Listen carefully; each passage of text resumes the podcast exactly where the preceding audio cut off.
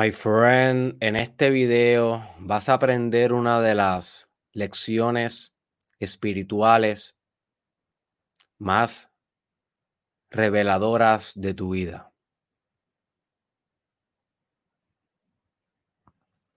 Así que si estás listo para cambiar cómo, cómo interpretas la existencia, si estás listo para recontextualizar cómo interpretas tu existencia, tu relación con Dios, lo que significa Dios, lo que significa dolor, lo que significa amor, lo que significa transformación. Si estás listo para contemplar profundamente cada uno de estos conceptos en tu vida, darles un nuevo significado y sacar algún tipo de nuevo provecho a estas condiciones. Well, my friends, si ese es tu interés, si esa es tu determinación, este va a ser uno de los mejores recursos que vas a consumir en tu vida. Al menos esa es mi intención. Así que bienvenido, my friend, al Mastermind Podcast Challenge. Sí, son dos con tu host, doctor Derek Israel. Y discúlpenme que comienza un poquito tarde, tuvo un problema de conexión en el streaming oficial, pero ya estamos listos para lo que va a ser un gran episodio, un episodio que, que llevaba mucho tiempo con ganas de grabar. Esto ha sido una lección que he tenido que aprender poco a poco en mi vida y con diferentes grados de profundidad en mi vida. Así que se siente bien agendarlo y poder expresarlo y poder convertir la, eh, la, lección en arte. Una vez tú conviertes tus lecciones en algún tipo de arte, estas lecciones dejan de ser algo externo a ti o algo que meramente está en tu memoria o en tu conocimiento y se convierte en algo que forma parte de tu integridad como ser humano, porque a través de un proceso artístico integras como ser humano. Así que se siente bien que al fin vaya a poder expresarle esta idea que creo que va a generar grandes revelaciones espirituales en su vida. Así que antes de comenzar con el tema de hoy, déjame mencionarte tres anuncios bien, bien, bien rápido. Los de Instagram, esto solamente podrán verlo visualmente en mi streaming oficial a través de mi canal de, face, eh, de Facebook y de YouTube de Real Oficial. El primer anuncio que rápidamente quiero discutir con ustedes, lo están viendo ahí, es el itinerario para la semana. Básicamente hoy vamos a estar hablando sobre Dios castiga, por eso ama. Mañana transmitimos el arquetipo del mago parte 2, que les juro por lo más sagrado que va a ser uno de los episodios más transformadores de tu vida. Así que literalmente no lo pienses dos veces y agenda mañana tu cita en el Mastermind Podcast, porque el arquetipo del mago parte 2 va a ser uno de los episodios más revolucionarios de tu vida. Si no has visto la parte 1, te lo recomiendo. Tienes tiempo, tienes un día todavía para hacerlo y búscalo en mi canal de YouTube, Derek Israel, oficial, el arquetipo del mago. El miércoles Mañanas Milagrosas, un concepto que va a revolucionar tu productividad y tu bienestar. El jueves, el arquetipo del bufón. Este podcast va a ser revelador. El arquetipo del bufón va a traer nuevas dimensiones a tu vida. Y por último, en esta semana tenemos el viernes el arquetipo del amante. Así que vamos a estar bregando mucho con arquetipos. Si ese es uno de tus temas favoritos, como muchas personas me pasan escribiendo, Derek, mis temas favoritos tuyos cuando hablas de los arquetipos. Bueno, si ese eres tú, pues ya sabes que vamos a estar hablando de eso esta semana. Ok. El segundo anuncio que tengo, no, creo que son dos anuncios, no son tres, es que voy a estar lanzando hoy. Déjame quitar esto aquí rapidito. Ah, sí, son, son tres, discúlpame, son tres.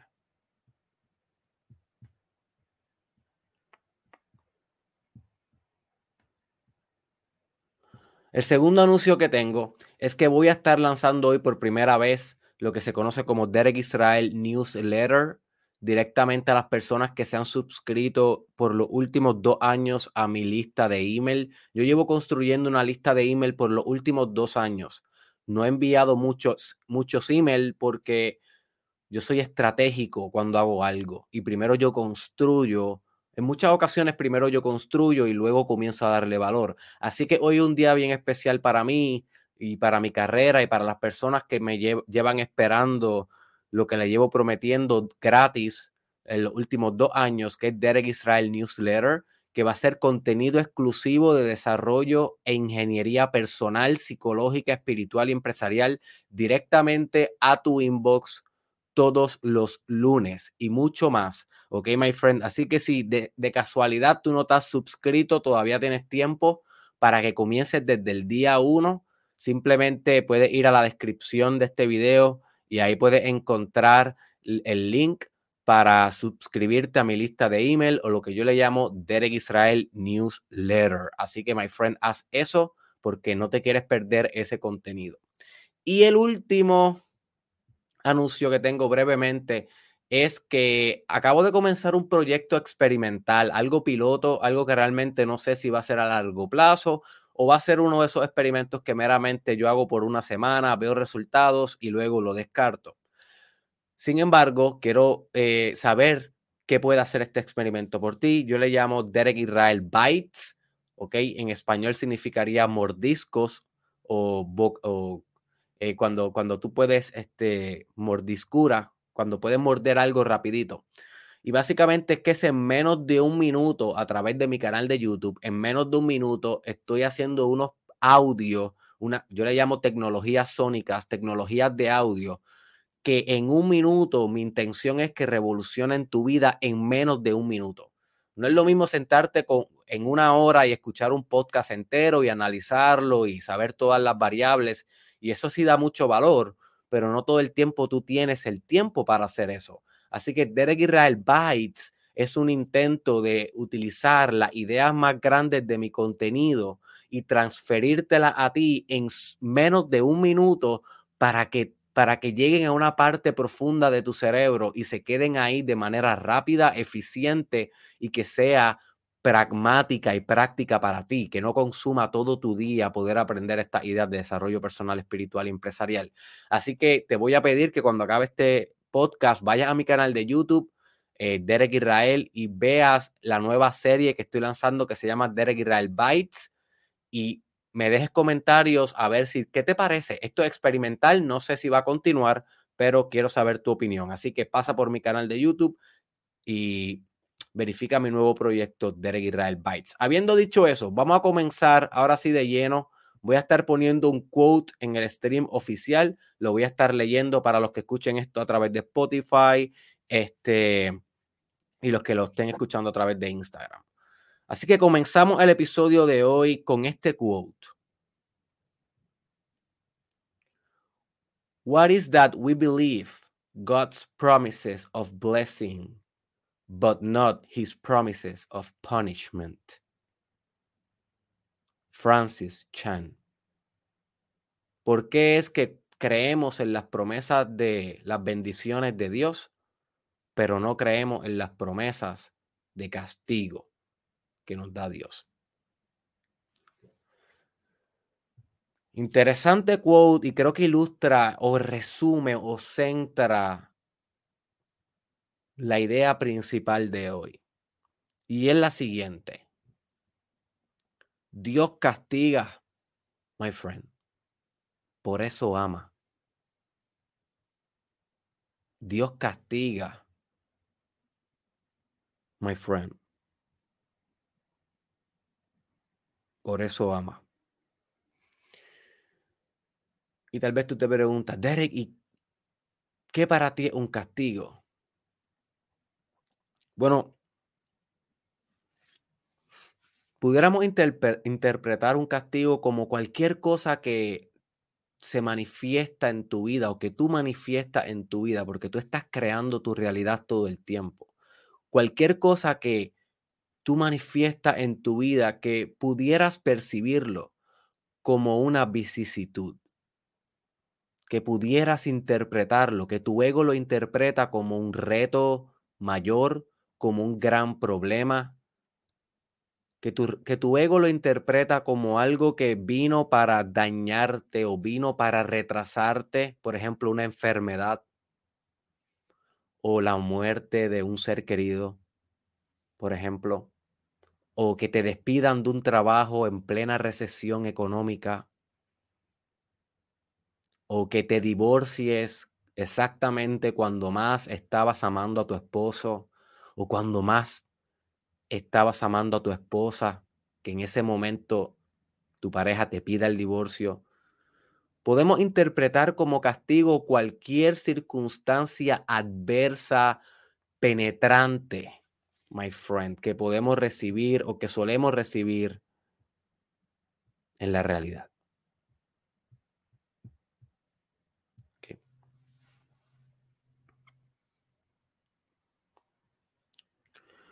Y tal vez tú te preguntas, ok, Derek, that sounds logic, pero ¿por qué? I mean, ¿no se supone que Dios es all good?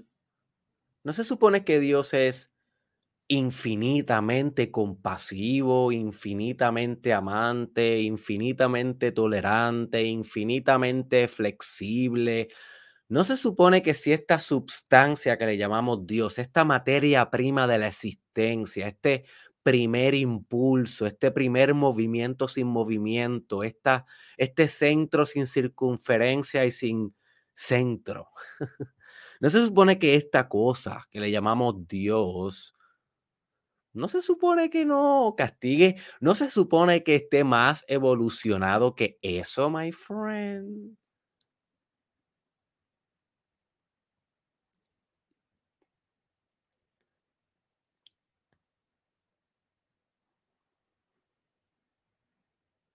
Es exactamente por eso la razón por la cual castiga, my friend.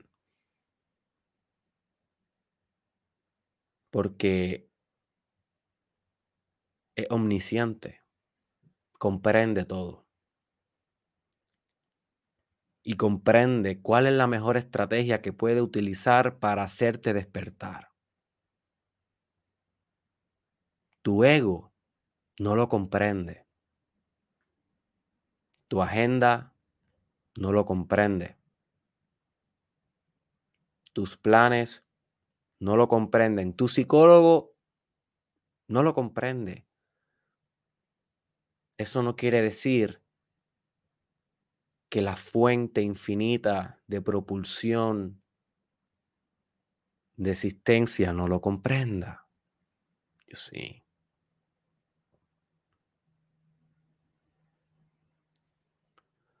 Dios castiga, my friend, porque así es que puede mostrarte cuánto te ama.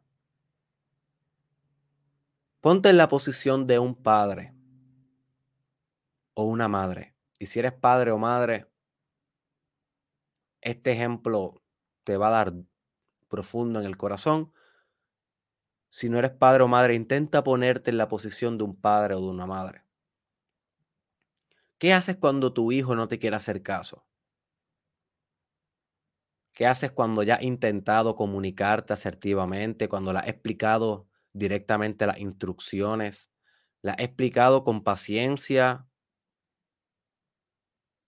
los beneficios de hacer la conducta deseada, le has explicado las consecuencias de no hacerlo, has modelado la conducta, has servido de ejemplo, has tenido paciencia, pero tu hijo continúa haciendo exactamente lo que dices que no haga. Por ejemplo, continúa entrando a Instagram y tú le tienes prohibido que entre a Instagram porque tiene 3, 4 años. Y tú como padre quieres restringir su acceso a las redes sociales Y él continúa incesante haciéndolo, desobedeciéndote, retándote. ¿Qué haces, my friend, como padre? Hay muchas cosas que hacemos como padre. Primero explicamos, primero comunicamos, buscamos diferentes alternativas para que no escale el proceso de disciplina, para que no sea tan adverso para el niño, ¿no? Muchos padres cometen el error de frustrarse y acometer violencia física con el niño. Y esta tampoco es la solución. Pero hay una solución un poco más pragmática, no violenta, pero que resuelve el problema a largo plazo si lo sabe aplicar y el sistemático castigo, la remoción de privilegios y la imposición deliberada de un evento adverso como puede ser quédate en la esquinita un minuto mirando a la pared, lo que se conoce como la técnica del time out muy famosa en la crianza de los niños. Nota cómo ese time out, ese tiempo fuera, ese minutito que le damos al niño en una esquinita para que pueda reevaluar si va a seguir haciendo lo indebido. Nota cómo eso reestructura y redirecciona la acción. Nota cómo eso abruptamente modifica cómo ese niño está cogiendo existir en la vida. Ahora, no siempre el primer castigo es efectivo. Hay veces que tú mandas al niño al timeout y en el timeout te reta más. y los padres que tienen hijos que son toddlers de dos, tres años, viven esto todos los días. Así que no siempre el primer castigo es efectivo, así que tú procedes a hacer otras cosas hasta que encuentra algo que toca una fibra en el alma del niño. Y de alguna manera el niño codifica y aprende que, oh, oh,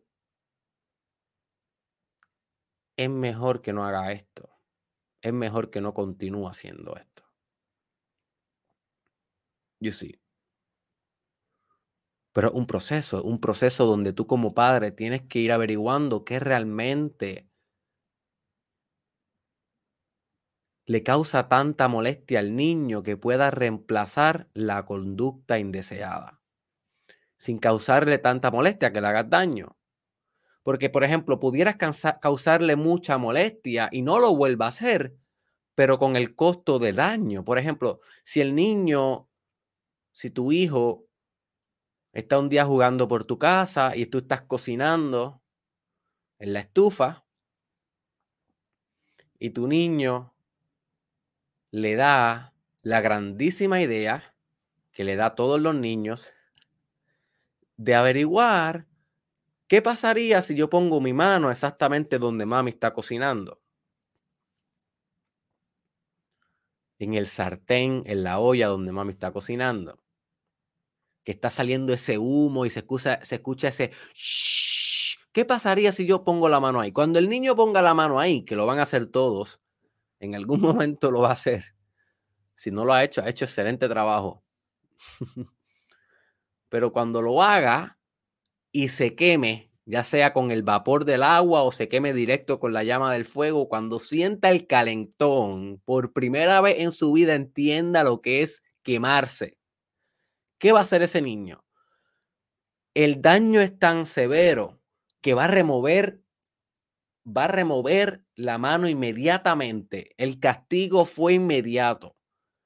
Va a gritar, va a llorar y jamás, posiblemente, jamás en la vida va a volver a hacer eso. Intencionalmente. Puede que lo haga por accidente, pero intencionalmente no lo va a volver a hacer. Ahora nota cómo ese castigo fue más efectivo para remover la conducta, para redireccionar su intención, para enseñarle una lección profunda. Sin embargo, lo dañó.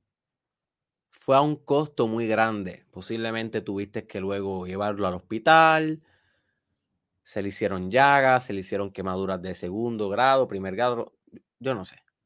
Creo que entiende el punto. No hubo que llegar a ese punto para que él entendiera que, hey, no es una buena idea poner la mano en el fuego. Pero en ciertas ocasiones así es que sucede. Así que tú como padre, la, la estrategia que uno busca es causar el mayor impacto en la conducta de tu hijo, causando el, mejor, el, el, menor daño posible. ¿Ok? En ese balance es donde un castigo realmente funciona. Porque si castigas con mucho daño, uno, estás abusando de un ser humano y dos, el castigo va a dejar de tener potencia porque si le quitas todo al ser humano y ya no tiene nada que perder, ¿qué significa eso? que ya no tiene nada que perder.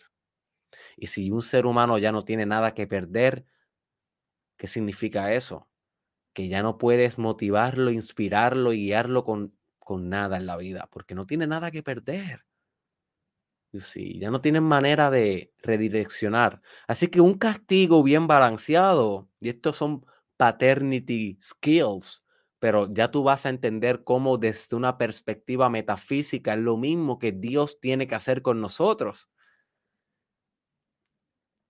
Desde una perspectiva humana de paternidad y maternidad, tenemos que encontrar el punto medio en donde el, el castigo alcanza el mayor impacto y a la misma vez con el menos daño posible. Donde esos dos puntos se crucen, ahí tenemos un gran castigo un buen castigo para criar. Y no siempre vamos a criar con castigo. By the way, déjame aclarar esto. Esto simplemente es un ejemplo para ilustrar el punto del podcast. Vamos a criar también con refuerzo, con motivación, con ejemplo, con comunicación, con amor. El castigo casi siempre, por lo menos en mi caso y en mi estilo de crianza, es de las últimas herramientas, si no la última. Pero hay momentos que hay que hacerla, no funciona otra cosa. Yo sí. Así que tú eres el niño indisciplinado, my friend, desde la perspectiva de Dios, desde la perspectiva del todo, no desde la perspectiva de tu ego que se identifica con tu cuerpo y se identifica con este tiempo y espacio en específico y que se identifica con tus problemas en particular y todo lo que en tu vida se compone dentro de ti sino desde la perspectiva del todo, desde una perspectiva omnipresente. Tú eres un niño indisciplinado que necesita redirección.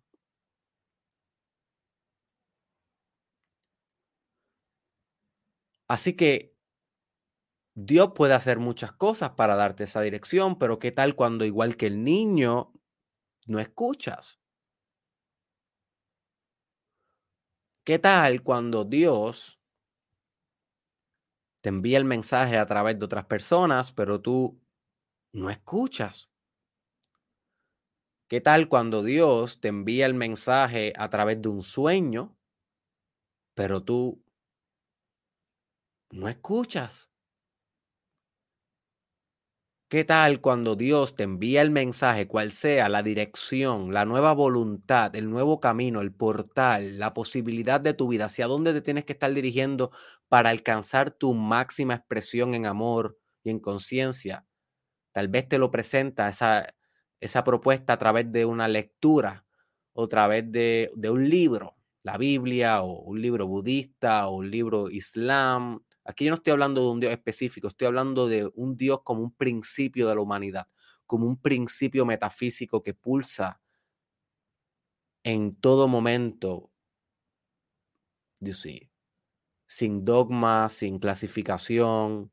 Aquí no estamos hablando de ninguna religión en específico. ¿Qué tal si Dios te comunica eso a través de una lectura, pero tú no escuchas? ¿Qué, qué, en, la posición de Dios, ¿qué demonio haces después, my friend?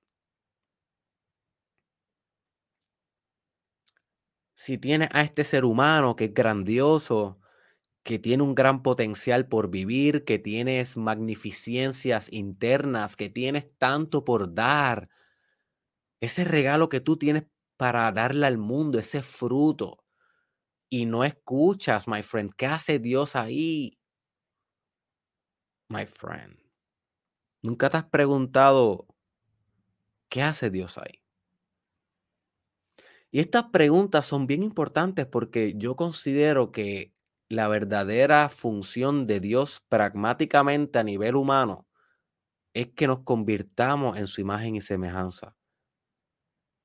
Así que nosotros aprendiendo a pensar como Él, si es que Él piensa, recuerda que pensar es como un acto humano, pero podemos suponer que Él hace algo similar. Si nosotros aprendemos a intentar pensar como Él o a imaginarnos cómo pensaría o ponernos en esa perspectiva, lo que sucede es que adoptamos una perspectiva universal y esto nos vuelve mucho más sabios a nivel humano. Sí. Así que quiero que cojas este hábito. Yo, yo no te estoy dando las respuestas todavía y luego te voy a dar lo que yo opino y tú puedes llegar a tus propias conclusiones, pero yo quiero que adopte el hábito de pensar en God Mode, lo que yo le llamo modo Dios tú tienes una circunstancia en tu vida y tú la piensas o tú la analizas bajo tu perspectiva humana. Pero esa es una perspectiva. Y muchas veces ahí hay vallas, ahí hay en esa perspectiva issues tuyos, traumas que estás proyectando, partes de tu personalidad que están mediando cómo estás interpretando eso. Y muchas veces la información que tú concluye de esa interpretación está muy contaminada de mucho de ti. Así que es bueno balancear la perspectiva tuya con la perspectiva de Dios, poner la situación tuya en un lente macro y verla desde allá arriba. Y vas a notar cómo concluye diferente y cómo alcanzas pedazos de sabiduría diferentes a que si meramente te quedabas pensando en tu, en tu situación bajo el lente de tu propia situación o de tu propio ego o de tu identidad humana. Así que, ¿por qué Dios castiga? My friend, esa es la pregunta que yo quiero que te preguntes como si fueras Dios y no como si fuera un humano preguntándose. Ponte en la posición de Dios. ¿Por qué castiga? ¿Por qué? Y tal vez tú me dices, bueno, my friend, pues castiga porque si tú no haces lo que Él quiere, pues te castiga para que sepas quién es el que manda, para que sepas, mira, quién tiene la autoridad. Por eso castiga. Lo, supe, Derek. Me puse como tú dijiste, God mode y esa es la contestación. ¿Really? ¿Tú crees que es realmente esa la, la verdadera respuesta? Puede ser, tal vez. Yo no sé. Aquí estamos filosofando. Aquí estamos actualizando una verdad filosófica. Aquí no necesariamente yo tengo la respuesta absoluta. Pero si esa fuera la razón, si Dios castiga para mostrarte su autoridad y para enjuiciarte si lo desobedeces, a mí me suena eso como un Dios egoico y no como un Dios espiritualizado. Y si es un Dios egoico, pues entonces, ¿cuál es la diferencia entre ese Dios y yo? No hay nada, porque yo también tengo un gran ego. Yo también tengo un gran sentido de autoridad. Y si eso es lo que me ofrece la realidad última, eh, Qué basura la existencia. Si la promesa de Dios es un Dios basado en ego, en orgullo, eh, qué basura en la existencia. ¿Para qué demonios estamos aquí? Basado en orgullo soy yo. basado en ego soy yo. Basado en autoridad soy yo. Se supone que Dios sea algo más, ¿no? Se supone. Al menos, eso espero. Y sí, notas, notas cómo te voy llevando en este tipo de pensamiento. Así que yo, Derek Israel, tal vez tú puedes pensar que Dios castiga por, para imponer su autoridad en ti. Si eso es lo que tú piensas, está bien. Déjamelo en los comentarios. ¿Por qué tú crees que Dios castiga? Ahora mismo coméntame, no importa si estás viendo esto live o si estás viendo esto repetido. Antes de que yo te dé la contestación, coméntame brevemente por qué tú crees que Dios castiga. Y yo te voy a decir por qué yo creo que Dios castiga. Porque yo, Derek Israel, creo que Dios castiga. Para mí Dios castiga no para imponer su autoridad, sino para demostrarte cuánto te ama. Hmm. Interesting. Interesting. Hmm. Porque al castigarte te direcciona hacia donde más tú quisieras ir en tu profundidad. Y aunque tú no lo entiendas en el momento, bajo su perspectiva que pueda que puede interpretar todas las variables que están sucediendo en la existencia. Bajo su perspectiva, él entiende que ese castigo, esa vicisitud que se manifiesta en tu vida, esa enfermedad, por ejemplo, es necesaria para redireccionarte exactamente al camino donde tú vas a alcanzar el mayor amor, integración conciencia, compasión, iluminación, perdón y unificación con el todo posible. Interesting. Piensa en eso en por un momento. Piensa que tal vez, y solo tal vez, Dios castiga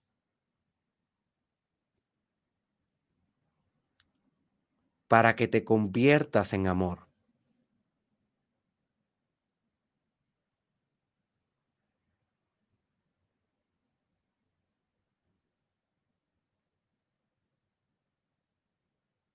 Para que seas semejante, para que seas unificado, para que seas uno en Dios, para que seas correspondiente, para que seas devoto, para que seas alineado, para que seas recto, para que seas vertical, para que seas penetrante en tu propósito de vida, para que seas amante, compasivo, empático, amable.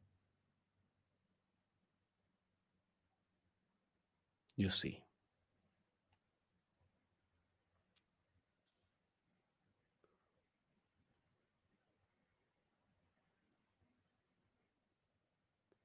Si tú eres padre, tú puedes entender el dolor que tú sientes cuando castigas a tu hijo. Uno lo castiga y uno por fuera está. Yo soy la autoridad aquí. ¡Jo, Tú haces lo que yo diga. Te vas a quedar en esta esquinita. Y uno está así bien fuerte por afuera. Y por dentro uno está, por lo menos yo, maybe esta es mi personalidad, maybe tú no. por lo menos yo, yo estoy con el corazón roto cuando yo castigo. Pero yo sé que es lo mejor para mi hija. Si no está, si no está respetando con otros medios más sutiles de crianza y de redirección, pues la castigo sin hacerle daño, la castigo removiéndole un privilegio, sacando la timeout o lo que sea que vaya a hacer. Y ella llora, ella llora porque es un niño. Y yo, yo estoy ahí haciéndome el fuerte, pero estoy sufriendo por dentro porque yo no quiero que mi hija sufra. Yo sí. Pero a la misma vez sé que si no la castigo y permito que continúe haciendo eso por la cual la estoy castigando, al final del día va a sufrir mil veces más que si no la castigo. Así que yo prefiero que me duela, pero arregle el problema, a que no me duela y no arregle el problema.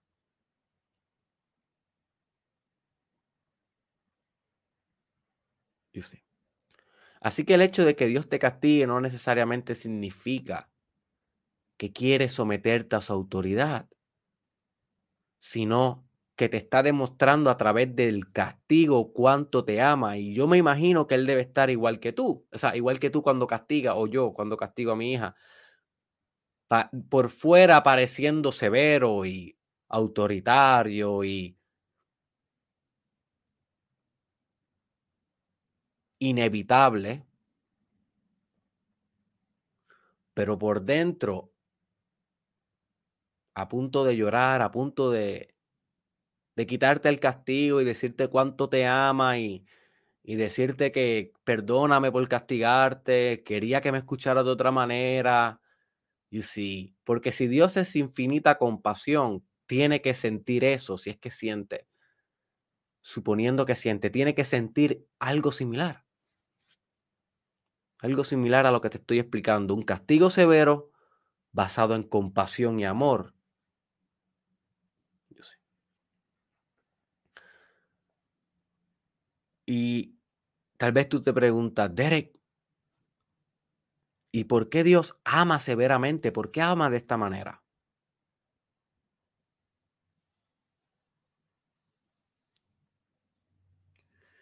Ama de esta manera porque Él está entendiendo y computando en su algoritmo.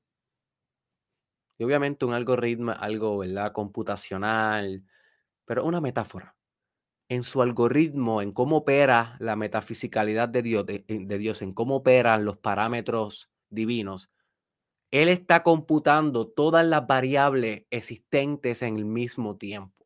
So, él no está tomando en consideración nada más las variables de tu vida. Él está tomando en consideración las variables de todas las personas que existen en el mundo en el momento que tú estás viviendo, todas las variables que están conjugando a las personas que vivieron en el pasado y las que van a vivir en el futuro, porque Dios trasciende el tiempo y el espacio. So, él está interpretando tu realidad bajo un lente de una gran, bajo un lente con una gran potencia de complejidad, mientras tú estás interpretando tu realidad bajo un lente de minúscula complejidad porque solamente tú estás encerrado aquí en tu vida, en tu ego, en tu tiempo, en tu espacio, en tu contexto histórico. Y desde ahí tú dices, mira qué injusto. Oh, ¿por qué me pasó esto a mí? Desde ahí, you see. Pero si pudieras ver ese problema desde una perspectiva universal que tome en cuenta la multiplicidad de variables tal vez y solo tal vez dirías, ¡Ah! oh, ah, ya entiendo por qué tenía que pasar ese castigo.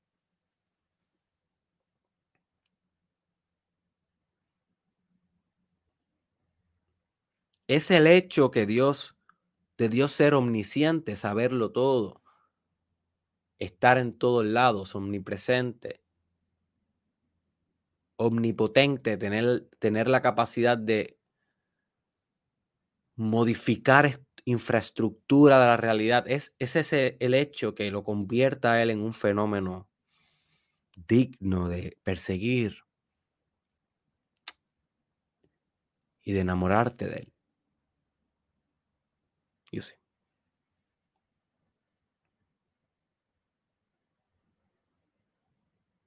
En el Islam que ha sido una de las religiones que más me ha impactado en los últimos dos años, mi, pensamiento, habla mucho sobre el castigo severo. Y en el Islam, si lees el Corán, que te recomiendo que leas el Corán, va a ser una de las mejores experiencias de tu vida. Siempre en el Corán te están mencionando que si no te vuelves recto te va a castigar Dios o Alá. Te va a castigar Dios o Alá. Y tal vez ellos lo llevan muy a la dogma y en una narrativa basada en miedo. Y eso yo, yo puedo verlo. Pero no quiere decir que la filosofía está mal. O no quiere decir que en realidad Dios no castiga severamente porque la realidad es que Dios castiga severamente y si no, nota tu vida, mira a tu alrededor y mira todos los castigos que tú has pasado, que te han hecho quien eres hoy, todas las vicisitudes, los problemas aleatorios, las circunstancias que tú ni te explicas cómo demonios sucedieron en tu vida. Ese accidente de tránsito, cuando te botaron de la universidad o cuando caíste en un vicio de drogas, o cuando te diagnosticaron VIH o cualquiera que sea esa vicisitud, nota como si Dios no tuviera la potencia de castigarte severamente, no hubiese pasado. Pero es el hecho de que Dios te puede y te va a castigar severamente si considera que es necesario para que tú alcances tu máximo amor e integración. Es el hecho de que Él pueda hacer eso, lo cual permite que te sucedan esas cosas y que te van a continuar sucediendo a través de todo tu camino. You see. Porque el desarrollo personal no va a evitar que esto suceda, pero va a recontextualizar el por qué sucede y te va a permitir a ti entenderlo bajo una perspectiva espiritual y sabia después de este video o este podcast. Así que realmente, ¿cuál es la funcionalidad de un castigo? Y les voy a pedir perdón. Yo creo que el podcast de hoy nos vamos a extender más de una hora. Si estabas pensando, ah, Derek Israel, una hora nada más, lo lamento. Hoy creo que me retrasó un poco y creo que me voy a extender más de una hora. Pero sé que a algunos de ustedes no les va a molestar porque saben que lo voy a hacer porque el tema dictamina más tiempo. O sea, ¿cómo vamos a hablar de la actitud y la determinación y voluntad de Dios en tan poco tiempo? Así que voy a, me voy a extender un poco, voy a intentar que no sea mucho, pero sí lo voy a hacer. Si te tienes que ir, te recuerdo que este video se queda grabado en mi canal de YouTube. Así que lo puedes ver al final de tu día si tienes que interrumpirlo por tu trabajo o demás. Así que, ¿qué puedes hacer con tus castigos, my friend? ¿Cuál es la funcionalidad de tu castigo? Al final del día, what is the purpose? ¿Cuál es el pragmatismo de tu castigo? El pragmatismo de tu castigo es lo siguiente.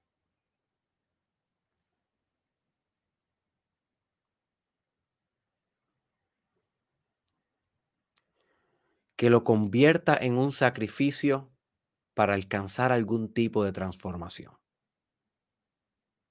Ese es el ideal de Dios. Eso es lo que yo imagino que un Dios compasivo pero severo quisiera que tú entendieras a través de un castigo. Yo considero que él quisiera que tú entendieras que tienes que usar ese castigo como un divino sacrificio. Porque cuando sacrificamos es cuando realmente dejamos ir partes de nosotros para regenerar nuevas características en nosotros.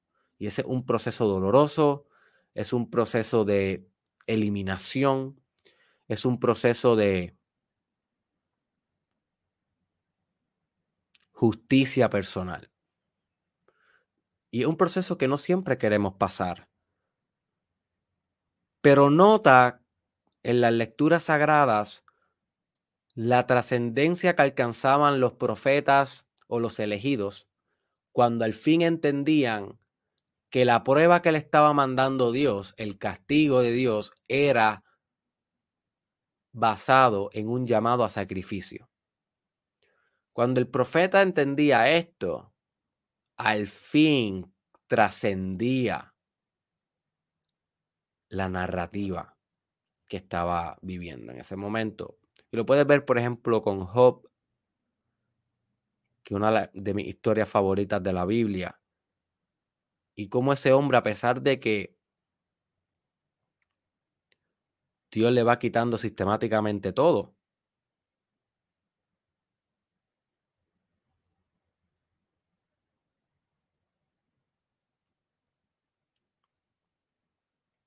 como quiera se mantiene firme en su misión en su devoción, porque entendió que tenía que sacrificarlo todo para poder trascender y ser uno con Dios.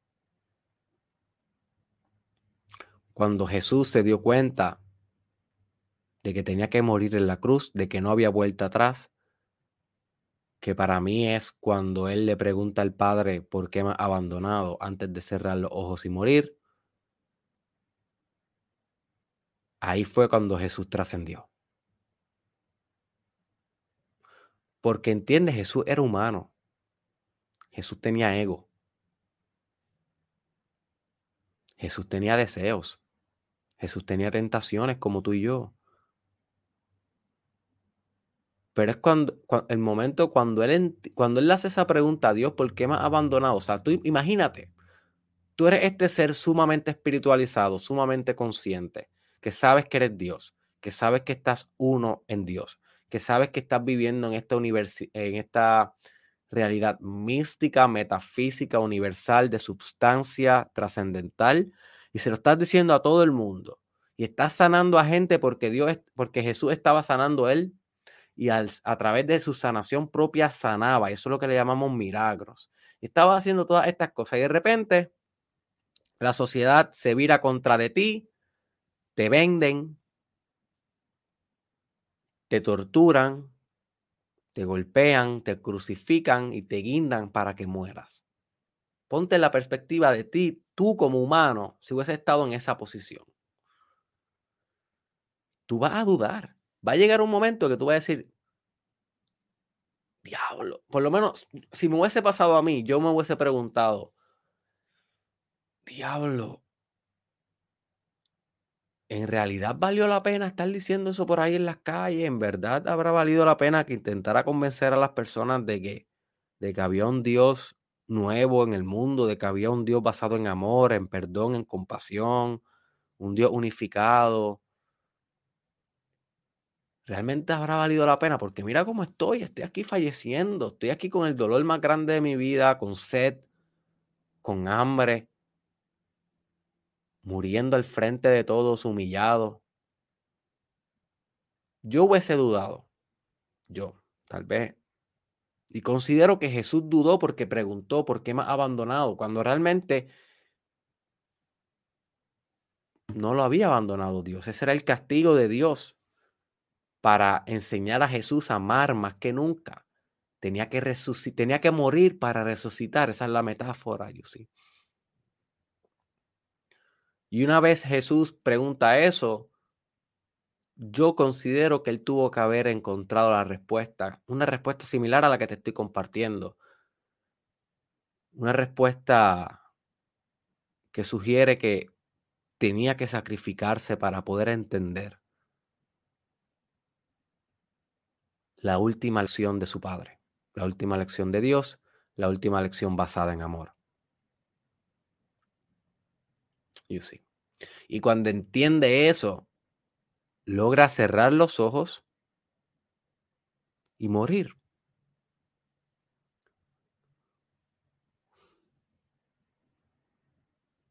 Murió su ego. Murió su identidad. Murió su ideal. Murió su orgullo murió su individualidad, murió su cuerpo. Pero ¿qué no murió? ¿Y qué fue lo que trascendió?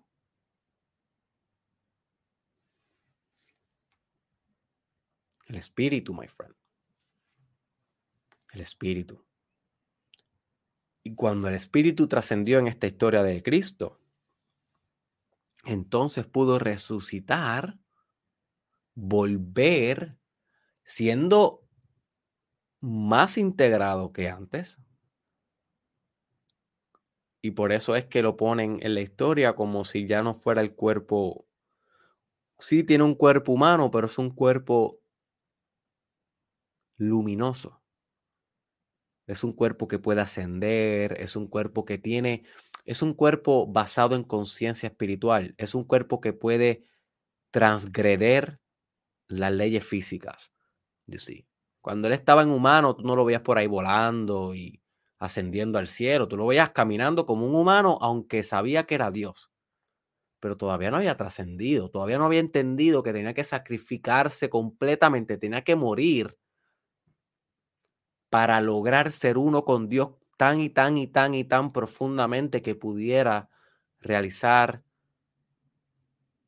condiciones superahumanas, como por ejemplo resucitar de la muerte, elevarse al cielo y demás. Así que Dios o Jesús en esta historia tuvo que entender su sacrificio para poder realmente trascender. Y nota cómo esto le pasa a la mayoría de los profetas, le pasó a Jonás, a Moisés, y así, a Noé, a Mohammed, a Buda de Guantánamo. Si estudias los dioses hinduismos, es lo mismo. A Hanuman, Krishna.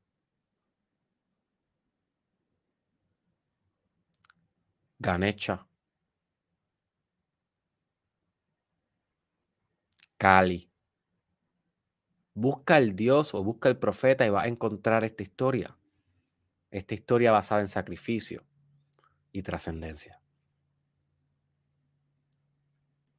Así que por eso es que Dios castiga severamente para que trasciendas, para que al fin integre lo que te está intentando comunicar, para que al fin redireccione tu vida. Si no, ¿de qué otra manera puede redireccionarte, reajustarte si no estás escuchando? Así que lo más sabio que tú puedes hacer con el dolor de tu castigo es usar ese dolor para transformarte. Y te voy a dar un ejemplo de cómo yo he hecho esto en mi propia vida. Un ejemplo muy, muy reciente. Y fue que me tocó presenciar la enfermedad de mi hija gracias a Dios, no es una enfermedad grave. Estoy hablando de un simple virus. Pero como quiera, como padre, duele verla con fiebre, verla vomitando una y otra vez, verla sin jugar con sus juguetes, con poca energía. Mi hija igual de hyper que yo y verla sin moverse, me rompe el corazón, como cualquier otro padre. Pero cuando yo estaba viendo a mi hija hace algunos días atrás, vomitando una y otra vez, vomitando una y otra vez y sufriendo, no eran vómitos como que, sino eran este tipo de vómitos que, que, tú escuchas hasta cómo se están moviendo las placas tectónicas del intestino, que, que tú escuchas así bien gráfico y tú pares, y, y, pareciera que va a vomitar el estómago completo. Ese tipo de, de vómito mi hija tenía mi hija de dos años. Y yo estoy así con esa experiencia que es nueva para mí porque mi hija no se enferma mucho. Y sí había vomitado, pero no, no de tal magnitud. Y cuando yo estaba viendo eso, mi mente quería mirar hacia otro lado. Cada vez que ella vomitaba, que su mamá la estaba ayudando, yo estaba con el mapa listo para mapear y, y ¿sabes? Ser super dad, intentar apoyarle lo más que pudiera. Cada vez que ella vomitaba, mi tendencia natural era mirar a otro lado, y pensar en otra cosa porque no quería afrontar la severidad del dolor que me daba verla así, verla sufriendo. Y no me quiero imaginar a los padres que tienen hijos enfermos con una condición grave. Esos padres me entenderán entenderán esta idea del, del castigo y el sacrificio y la trascendencia mucho mejor que yo. Mucho mejor que yo. Porque era nada más con vómitos y yo me estaba rompiendo por dentro. No me quiero imaginar un niño con cáncer, cómo se sientan sus papás o un niño con VIH, o un niño con diabetes, o un niño con, con alguna condición de, del cerebro. Anyways, en este momento que yo estaba experimentando esta incomodidad, yo entendí este principio que te estoy comentando hoy. Ya yo lo sabía, pero lo entendí más profundo. Y ahí fue cuando decidí hacerlo hoy. Ahí fue cuando decidí agendarlo porque tenía que sacarlo y tenía que integrarlo en mi personalidad y lograr que ustedes lo integren en el suyo. Recuerda, yo sano, ustedes sanan, ustedes sanan, ustedes sanan, yo sano. Sanando tú sanas el mundo. Así que yo dije, déjame hacer esto. Porque entendí que yo no podía estar mirando hacia otro lado, porque no estaba utilizando el dolor que me provocaba ver a mi hija sufrir. No lo estaba utilizando para transformarme como padre, como ser humano. Así que yo me empecé a obligar sistemáticamente a cada vez que ella vomitaba, mirarla, mirarla y sentir abiertamente, vulnerablemente, como discutimos el, en el episodio pasado, en el 436, si no me equivoco. Lo puedes buscar en mi canal de YouTube, eh, Derek Israel, vulnerabilidad. Mastermind Podcast, vulnerabilidad. En ese momento simplemente yo decidí vulnerablemente y abiertamente mirar a mi hija mientras sufría y, y, sentir todas las emociones, no querer distraerme, no querer cantar, no querer hacer otra cosa que no sea estar ahí con el sufrimiento que me provocaba ver a mi hija sufrir porque estaba enferma. Y yo empecé a utilizar ese dolor para transformarme. Y empecé a pensar, por ejemplo, empecé a pensar, wow, gracias Dios porque la enfermedad que está pasando mi hija es una enfermedad curable. No me estás castigando tan severo como enviarme un castigo donde la enfermedad de mi hija es una enfermedad mortal. Así que a pesar de que tengo dolor, voy a utilizar este dolor para hacerme mejor papá para ser más compasivo con ella. Voy a utilizar este dolor como la sustancia que va revitalizando mis estructuras de crianza, de compasión para con mi hija, de determinación de proveerle a mi hija la mejor vida. Voy a utilizar este dolor que estoy sintiendo, de este castigo que me enviaste. De repente me manifestaste que mi hija está vomitando salvajemente al frente mío, inmóvil y completamente vulnerable. Yo, o sea, ya que me enviaste esto, déjame utilizar este dolor para asegurarme que cuando acabe este castigo, porque va a acabar y en algún momento ya va a mejorar, cuando acabe este castigo yo sea más íntegro, más poderoso, más amante, más compasivo, más sabio, más integrado que antes del castigo.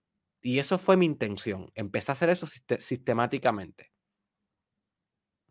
Durante los días que estuvo enferma y todavía le quedan algunos residuos, yo he notado cómo mi mente ha ido cambiando gracias a que yo me establecí esta intención, gracias a que yo transformé un castigo en un sacrificio. Sacrifiqué mi personalidad. Sacrifiqué mi yo actual por mi yo holístico y total. Yo sé que hay un Derek en el futuro que es mucho más sabio y mucho más integrado que el Derek que se está manifestando ahora. Y que ese Derek del futuro tal vez pudiera tener más compasión y más y servir mejor de ayuda a un hijo enfermo. Pero ¿cómo yo voy a manifestar a ese Derek del futuro si no convierto el dolor de ahora, el dolor que estoy experimentando en el presente, en el impulso para manifestar ese futuro, en el impulso para literalmente acercarme a ese futuro y atomizarlo, volverlo átomo ahora, volverlo materia ahora, cementarlo ahora en mi jerarquía de valores, en mi constitución como hombre. You see. Esa es la potencia del sacrificio. Esa es la potencia de sacrificar tu castigo.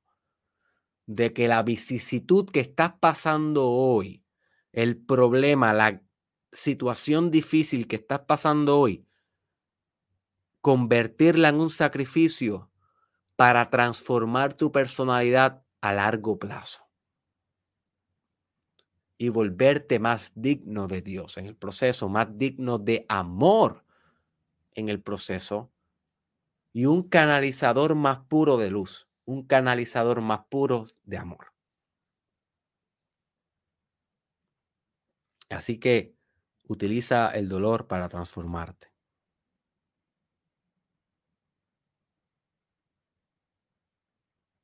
Y el último punto que quiero discutir hoy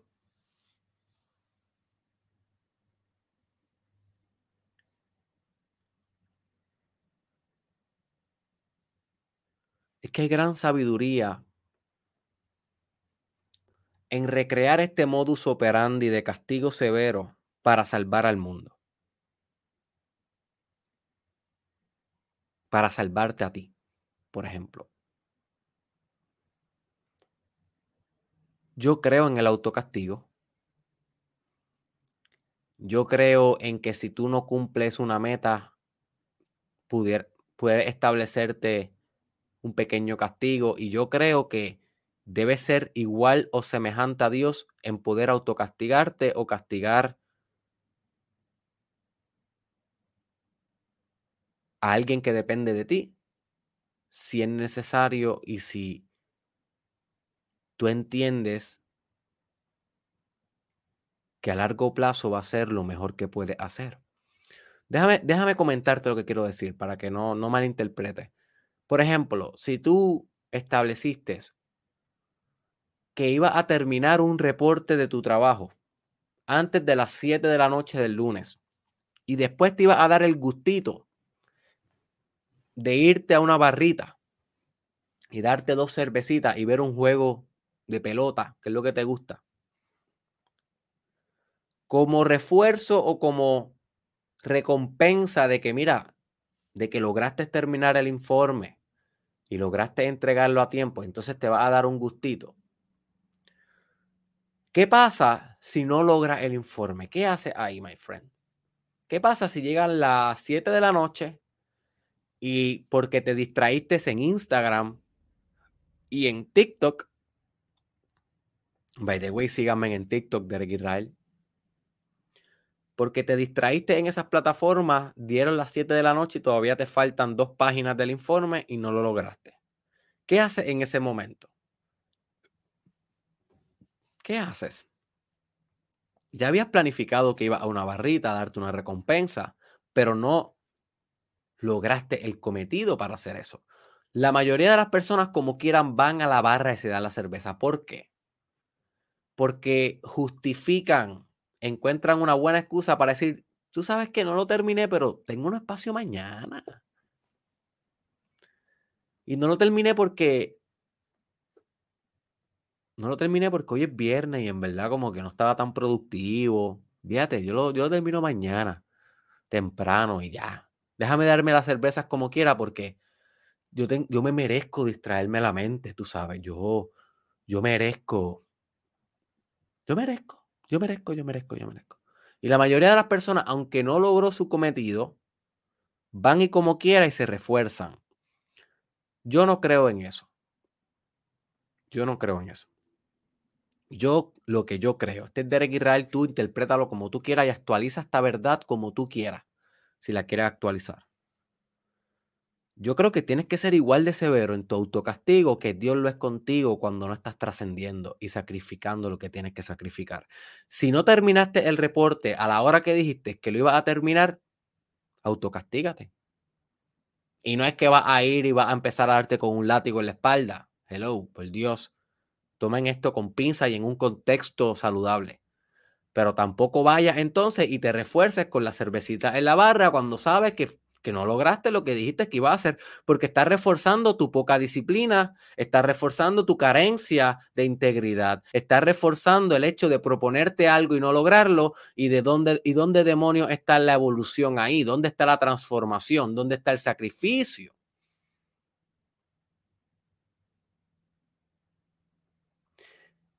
Así que, ¿qué yo haría si yo estuviera en esa situación hipotética del informe?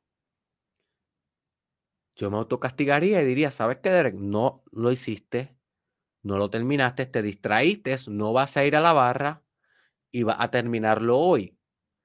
Y utilizar ese dolor, porque obviamente hubiese querido ir a, la barra y a ver el juego de pelota. A mí, by the way, no me gusta, no me gusta la pelota ni tampoco voy a barras. Pero estoy intentando dar un ejemplo de alguien común y corriente. Alguien que tú sabes que puede que le guste. Por ejemplo, a mi papá le encantaría eso. Eh, yo, yo lo que haría me quedaría haciendo el informe en el autocastigo, pero utilizando el dolor de esa experiencia para que nunca me vuelva a suceder. Para que la próxima vez que yo diga voy a terminar algo a tal hora y tenga TikTok diciéndome, hola, ven y distráete conmigo, vamos a pasarla bien. Vamos a distraernos, vamos a distraernos, vamos a distraernos, sí, sí, sí, sí. La próxima vez que TikTok esté hablándome de esa manera, mi personalidad ya no va a ser la misma. Y voy a poder con centralización y convicción sacar la espada del no.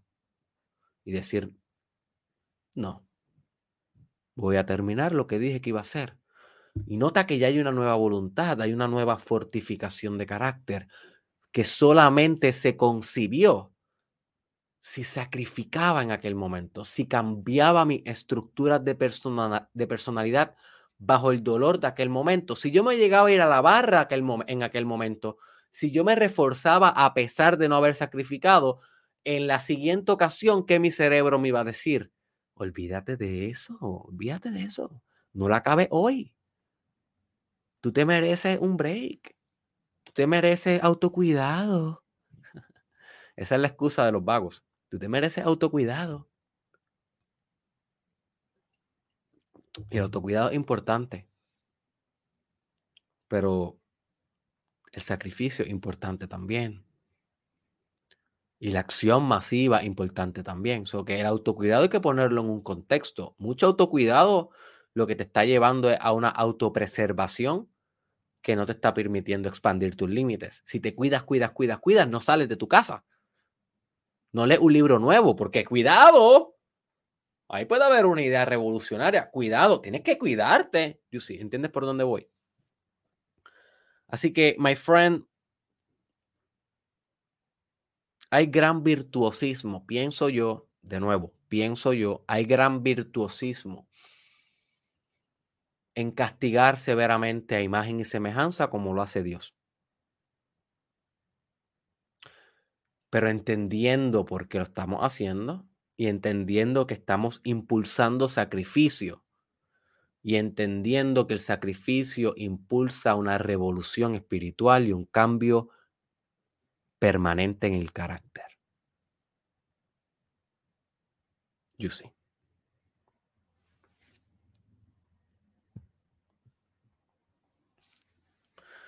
Así que para culminar, para resumir la idea, my friend, y quiero que me comenten, váyanme comentando, no importa si lo están viendo en vivo o luego de que se haya grabado, vayan comentándome en estos momentos qué van a aplicar de lo que aprendieron hoy, qué van a aplicar en su vida de lo que aprendieron hoy. Hoy voy a estar contestando comments, eso está en mi agenda, así que voy a posiblemente contestarte ese comentario y lo voy a leer.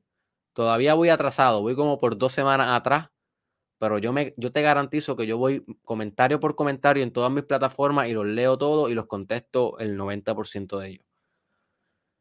Así que hoy tengo eso en agenda, así que coméntame, my friend. Quiero leerte. Voy a leerte hoy. Eh, ¿Cuál es la conclusión final, my friend?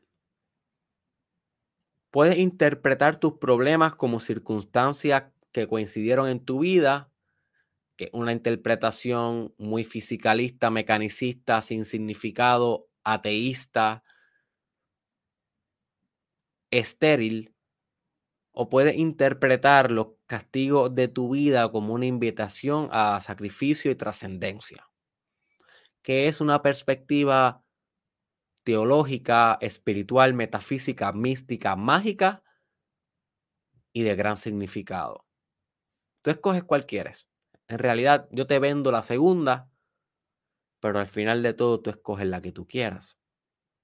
Te vendo la segunda porque considero que tiene mucho más significado para ti y mucho más potencial de transformación que pensar, ay, esto simplemente fue causa y efecto y esto pasó así por coincidencia y porque pues los átomos se configuraron de esa manera y bla, bla, bla, bla, bla y ya.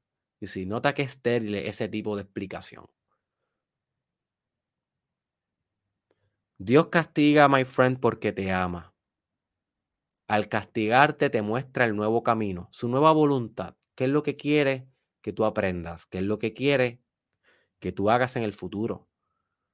Si te impone ese castigo, está asegurando o al menos está intentando que tú transformes un aspecto de ti que va a hacer que en tu futuro seas mejor ser humano, más semejante a Él, más uno con Él, más fusionado con Él, más canalizador de luz como Él, más sanador como Él.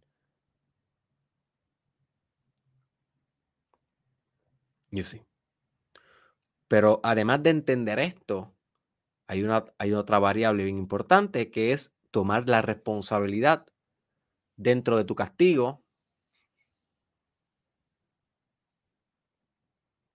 y autosofisticarte en el proceso, sacrificarte en el proceso. Y esta es la parte más difícil, esta es la parte que no todo el mundo hace, pero esta es la parte que yo te estoy invitando a que actualices como una verdad en tu vida. Que actualices que si tú sacrificas todos los castigos que estás teniendo, si tú haces algún sacrificio en cada uno de ellos y tú sabes cuál es, Tú sabes cuál es el sacrificio que está demandando este castigo. Tú sabes cuál es este, el sacrificio que está demandando este otro castigo. Si tú diligente y responsablemente, con voluntad inquebrantable, realizas esos castigos, my friend, vas a transformar tu vida.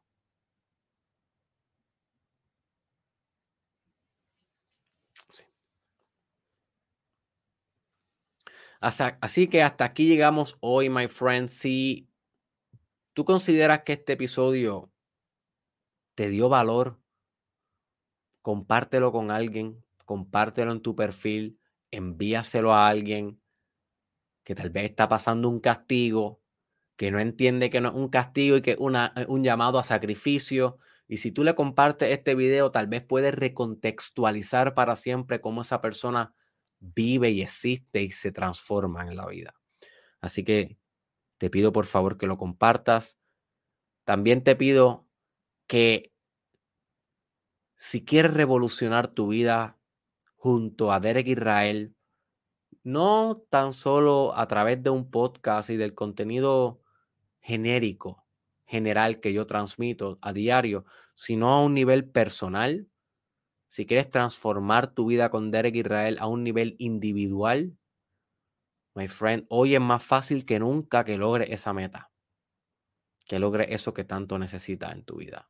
Hoy con tan solo un botón, por primera vez en mi carrera, con tan solo un botón, puedes contratarme como tu coach. Y a través de yo ser tu coach, yo te garantizo que vamos a revolucionar cada aspecto de tu vida. Para antes, antes, si tú quieras contratarme como coach, tenías que pasar un proceso de escribirle a mi equipo y un montón de cosas que me di cuenta que eran obstáculos en que alguien pudiera recibir el servicio. Así que lo que, lo que hicimos mi equipo y yo fue que entonces establecimos una nueva estrategia en la cual con tan solo un botón tú me contratas y nos reunimos digitalmente y comenzamos a trabajar de lleno con la maximización, potencialización y engrandecimiento de cada uno de los aspectos de tu vida. Así que si estás listo para transformar tu vida con Derek Israel a nivel personal, entra a derekisrael.com slash coaching. El link está en la descripción o en la biografía de Instagram y ahí con tan solo un botón puedes comenzar tu transformación hoy, my friend. Así que este fue tu doctor Derek Israel. Para mí fue un placer estar aquí hoy y nos vemos mañana en el episodio del arquetipo del mago, parte 2. Hasta la próxima.